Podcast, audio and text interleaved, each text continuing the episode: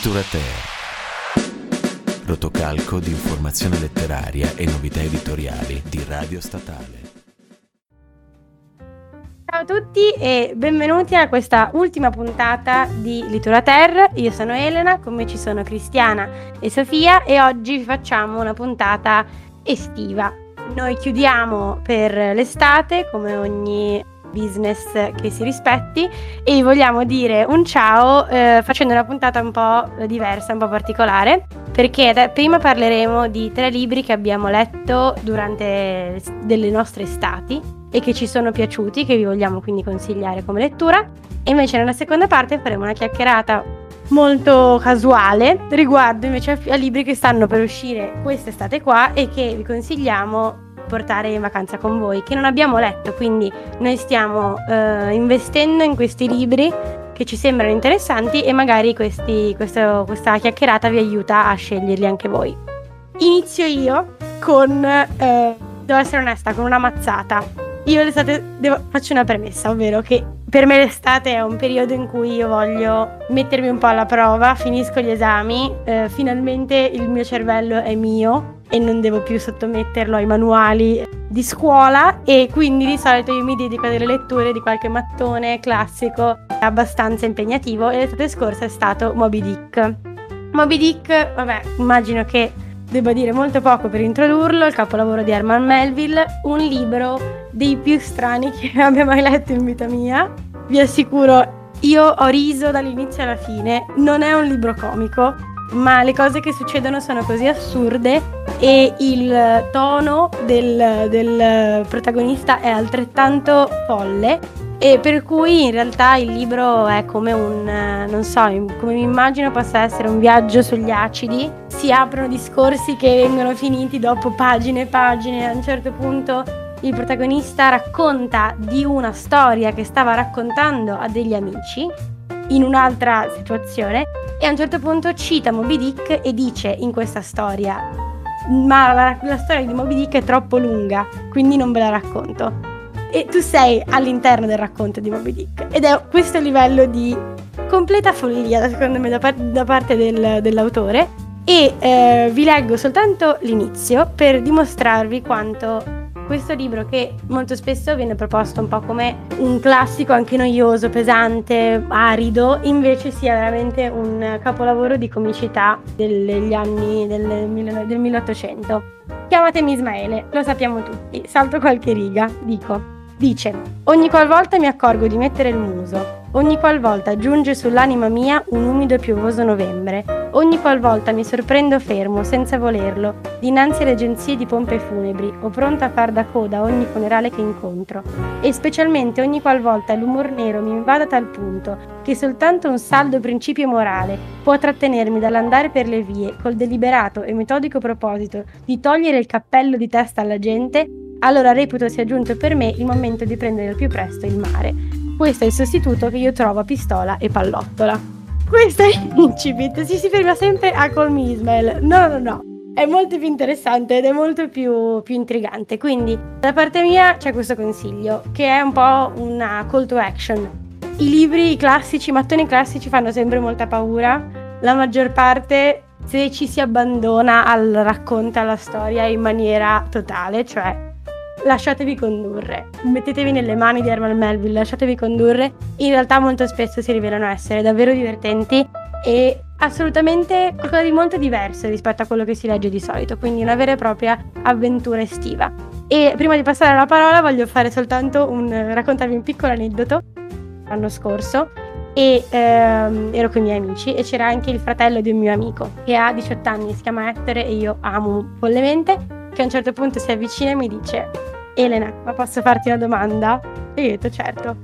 Ma in Moby Dick la balena parla ed è stata per me la domanda migliore che mi abbiano mai chiesto e non vi, non vi, dirò la risposta. Per scoprire se in Moby Dick la balena parla, dovete leggere Moby Dick. Adesso passo la parola a eh, Sofia che ci parla del libro della Machado. Sì, diciamo che con te abbiamo concluso i libri divertenti e umoristici perché poi qui invece passiamo ha tematiche un, un, pelo più pesanti, infatti io di solito diciamo che sono una lettrice estiva che si recupera quei titoli che magari di cui ha sentito tanto parlare, che magari sono un po' più corti ma che non hanno tematiche leggere o, o facili. E infatti il titolo che ho scelto di eh, portare oggi è un libro che in realtà ho letto molto recentemente ed è Nella casa dei tuoi sogni di Carmen Maria Machado edito Codice Edizioni e pubblicato nel 2020 ma che ha ottenuto molto più successo in questo primo 2021.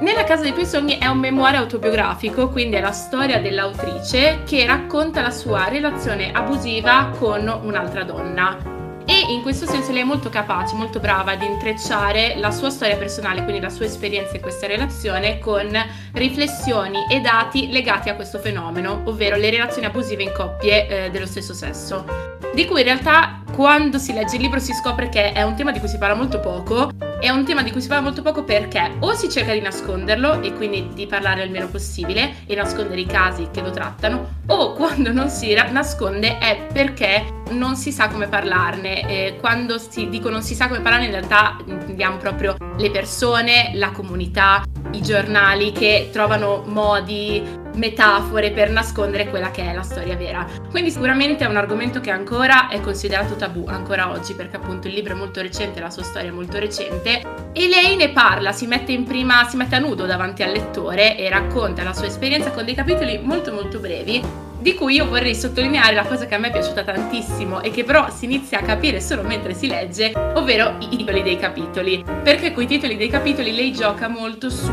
vari generi letterari. E quindi tutti i capitoli che appunto sono molto molto brevi, quindi ne leggerete a centinaia, cominciano sempre con la stessa frase, ovvero nella casa dei tuoi sogni come? E poi lei mette una serie di situazioni, generi e eh, momenti Ve ne leggo alcuni perché secondo me danno un po' l'idea di, questo, di questa storia. E quindi ci sono capitoli che cominciano con Nella casa dei tuoi sogni come esercizio nel punto di vista, come palazzo della memoria, come Bildungsroman, come ultime parole famose, come noir e tantissimi altri diversi che raccontano proprio, che spiegano un po' il capitolo, che a volte è composto da una frase sola, quindi sono capitoli veramente brevi, quando dico brevi non sto scherzando. E quello che a me ha colpito molto è il fatto che questo libro sembra molto lungo, in realtà è molto breve, appunto anche per, grazie a questi capitoli, ma è soprattutto molto coinvolgente perché la tematica è forte, sì, ma lei è capace di descrivere e di raccontare in maniera molto efficace, molto diretta la storia, senza perdersi in descrizioni e riflessioni aggiuntive. Quello che vuole raccontare lei lo mette e lo mette in maniera decisa. Per concludere, anch'io volevo leggere una piccola frase da questo libro, molto meno divertente di quella di Elena, però comunque ci tenevo perché mi aveva colpito molto. La frase dice così: Un promemoria da ricordare. Solo perché la sofferenza causata dalla tristezza è svanita, non significa che un tempo non sia stata terribile.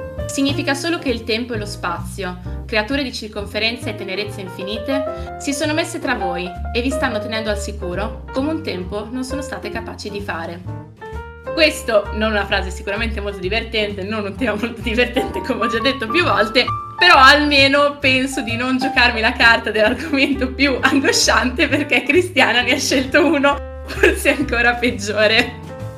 Sì, diciamo che la nostra puntata è fatta di due climax, una discendente perché passiamo da un tomo gigantesco quale è Moby Dick per passare a una raccolta di poesie molto, molto breve, molto compatta, però la climax invece ascendente per un tema invece molto più, più cupo, perché questa raccolta di poesie che ho letto e che ero curiosa di leggere è Ararat di Louise Gluck in cui viene affrontato il tema della morte. Quindi, insomma, diciamo che iniziamo l'estate con, eh, con i fiocchi, però in realtà io ero molto curiosa di, di, leggere questa raccolta di questa autrice perché, come molti di voi sapranno, ha vinto il premio Nobel per la letteratura nel 2020, quindi l'anno scorso. E inizialmente mi sono sentita un po' un'ignorante perché pensavo, io non sono una grande lettrice di poesia, ma io questa autrice non l'avevo mai sentita nominare. Per discolparmi mi sono anche resa conto che effettivamente nel panorama italiano questa scrittrice sta avendo un successo, comunque riconoscimento soltanto adesso, una volta vinto questo premio Nobel.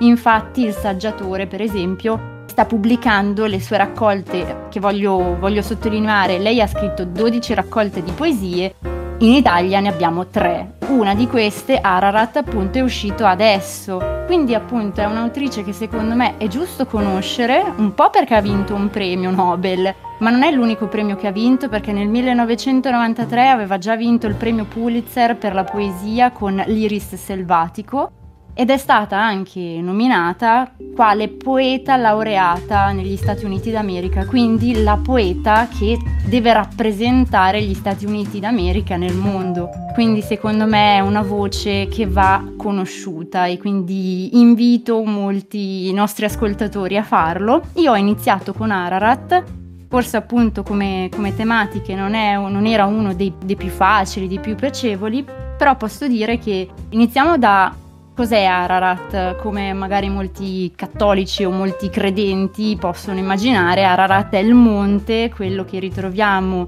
nell'Antico Testamento dove alla fine del diluvio universale la, l'arca di Noè va a sbattere addosso, o comunque sia non proprio così, però è la fine del diluvio universale, simboleggia un po' l'arrivo. Tuttavia, qual è la morte di cui si parla all'interno di questa raccolta di poesie? È quella del padre.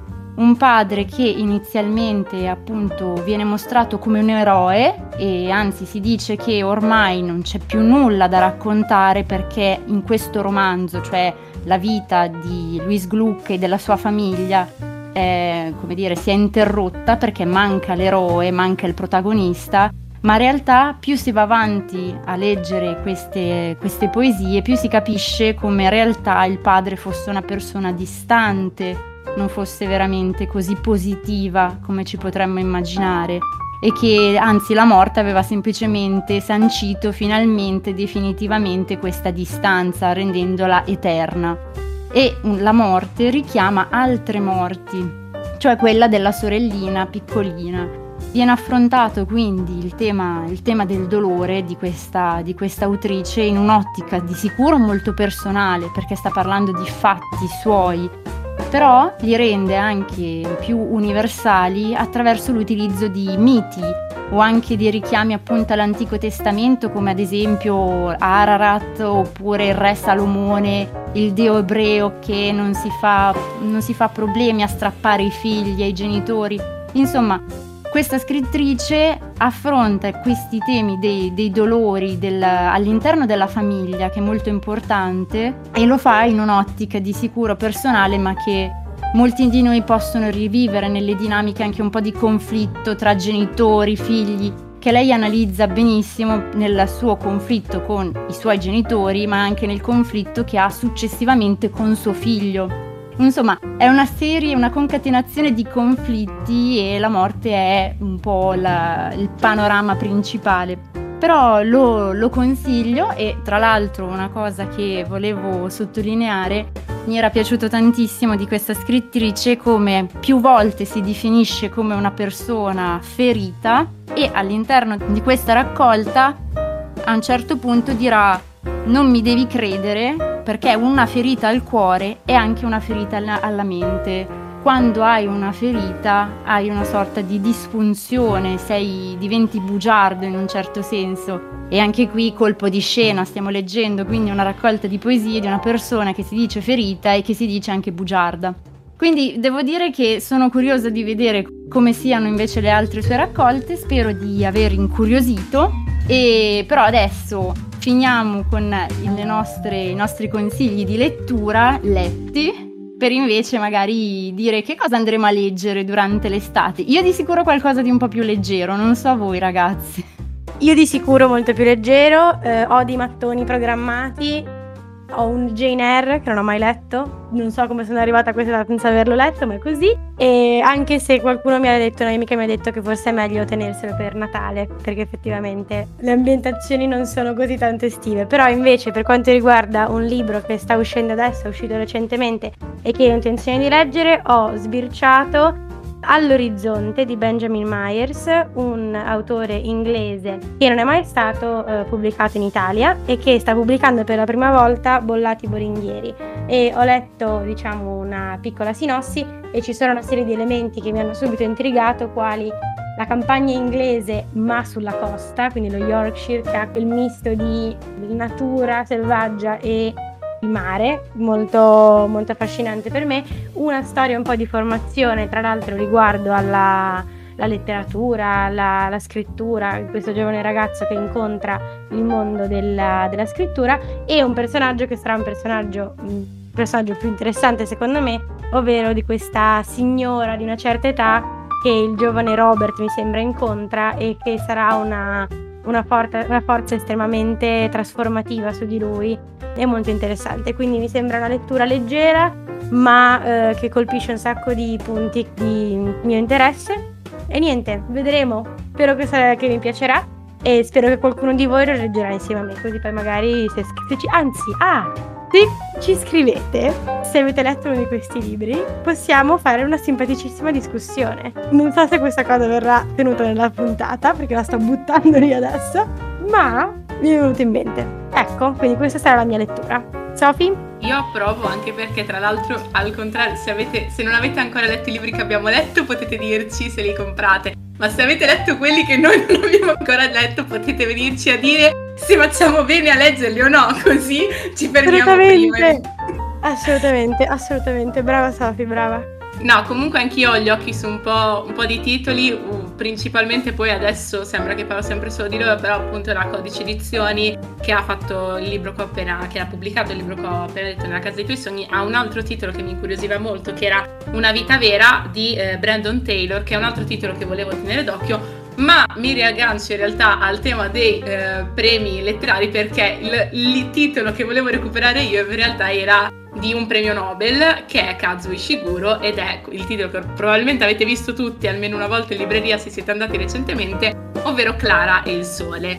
Per quelle quattro persone che non, non si ricordano, non sanno chi è Kazuo Ishiguro, è eh, un premio Nobel per la letteratura del 2017 che ha pubblicato vari titoli, fra quali i più famosi forse sono Non lasciarmi e Quel che resta del giorno. Entrambi letti, Non lasciarmi mi è piaciuto molto, Quel che resta del giorno non l'ho potuto proprio leggere come titolo, quindi diciamo che adesso è il momento di dare un'altra possibilità a, Clara il Sole, quindi a Ishiguro per capire da che parte sto su questo autore. Sicuramente quello che mi interessava tanto di questo libro è che stiamo parlando di intelligenze artificiali, anche se non si chiamano intelligenze artificiali in questo libro, ma amici artificiali, quindi AA. E in particolare parliamo di Clara, che è questo androide B2 che si trova, io adesso so molto poco, so solo dalla trama, però è questo androide che si trova in una vetrina e deve essere acquistato da una famiglia per prendersi cura di un, bambino o una bambina. Viene acquistato e eh, lavorerà con questa quattordicenne Josie e quindi sarà tutta la loro storia, da quello che immagino, della, della loro relazione, quindi loro, del loro rapporto.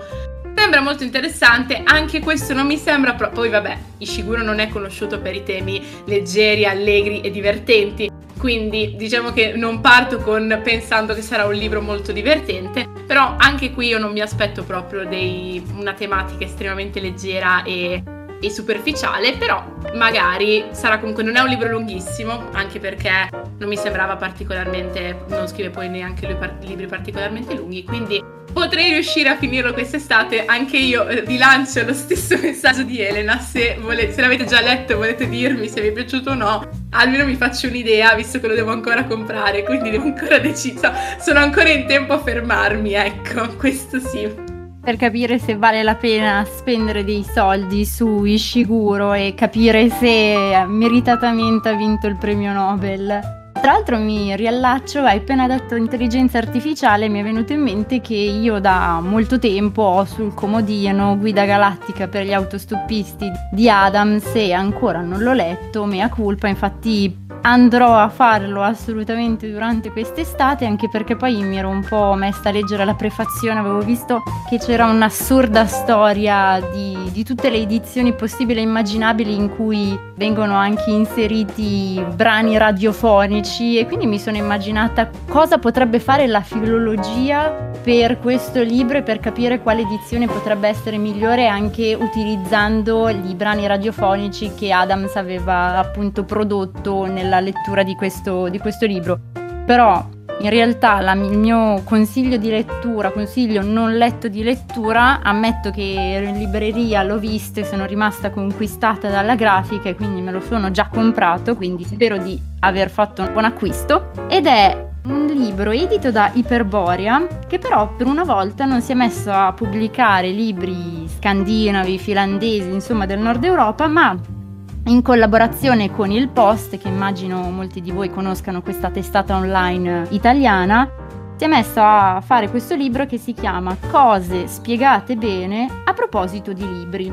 Mi viene un po' da pensare che sarà una collana in cui verranno spiegati diversi oggetti, appunto cose spiegate bene, e anche qui un po' vedo la, anche un po' di, non dico saccenteria, però già loro partono dal presupposto che loro l'hanno scritto bene questo libro, quindi le aspettative sono molto alte e si parlerà di libri, quindi sono molto curiosa per una volta di non leggere un romanzo, ma leggere invece le, tutta la storia che c'è sta dietro a un libro, quindi un po' i materiali che vengono utilizzati, le grafiche che vengono, che vengono adottate e anche un po' la storia delle diverse case editrici. Infatti mi sono messa un po' a sfogliarlo e sono rimasta molto affascinata anche della spiegazione che veniva fatta dei diversi loghi delle case editrici. Ad esempio, perché Iperborea ha questa c'ha questo, no, non so neanche come definirlo, questo disegnino grafico. Ecco, per scoprirlo possiamo andare a leggerci questo libro. E se lo fate entro la fine del mese, non so se posso fare una pubblicità non proprio occulta, però se lo comprate entro la fine del mese potete anche prendervi un taccuino fantastico su cui annotare tutto quello che, che volete. Io mi sono presa un taccuino che sulla copertina c'ha scritto la parola svedese Smultronstalle spero gli svedesi non, non, si risentano della mia pronuncia. E questa parola... Gli svedesi che ci ascoltano ogni settimana. Esatto. comunità di svedesi. svedesi. Anzi, se ci sono svedesi, vi prego, ditemi come si pronuncia. No, come Sanremo, che tipo in Albania tutti ascoltano, tutti guardano Sanremo. Per qualche motivo inspiegato. Non meglio identificato. E in, uh, in, Svezia tutti quanti ascoltano il Litura Probabilmente quando nelle lunghe notti fredde a me viene da pensare che una buona puntata radiofonica possa essere una compagnia ideale. E questa parola particolare, smultronstalle, la ripeto giusto perché voglio essere sicura che la mia pronuncia sbagliata venga, venga accolta dal pubblico svedese, sta a significare posto delle fragoline di bosco e quindi sono rimasta conquistata perché ho detto va bene, ho imparato anche una parola svedese.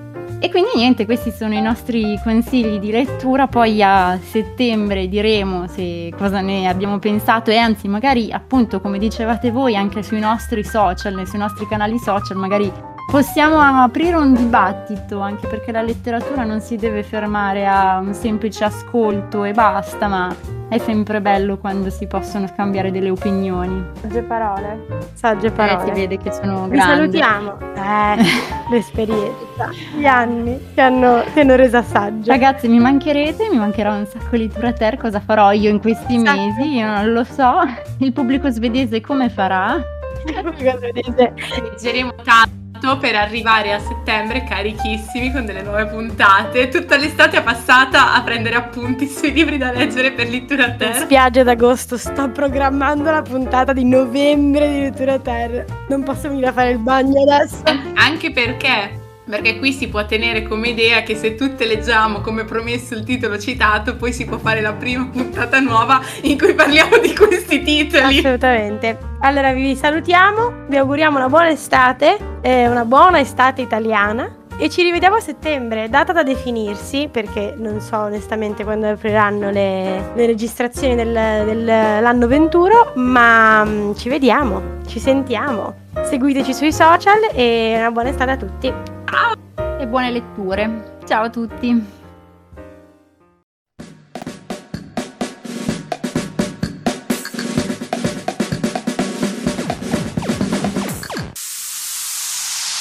Literature.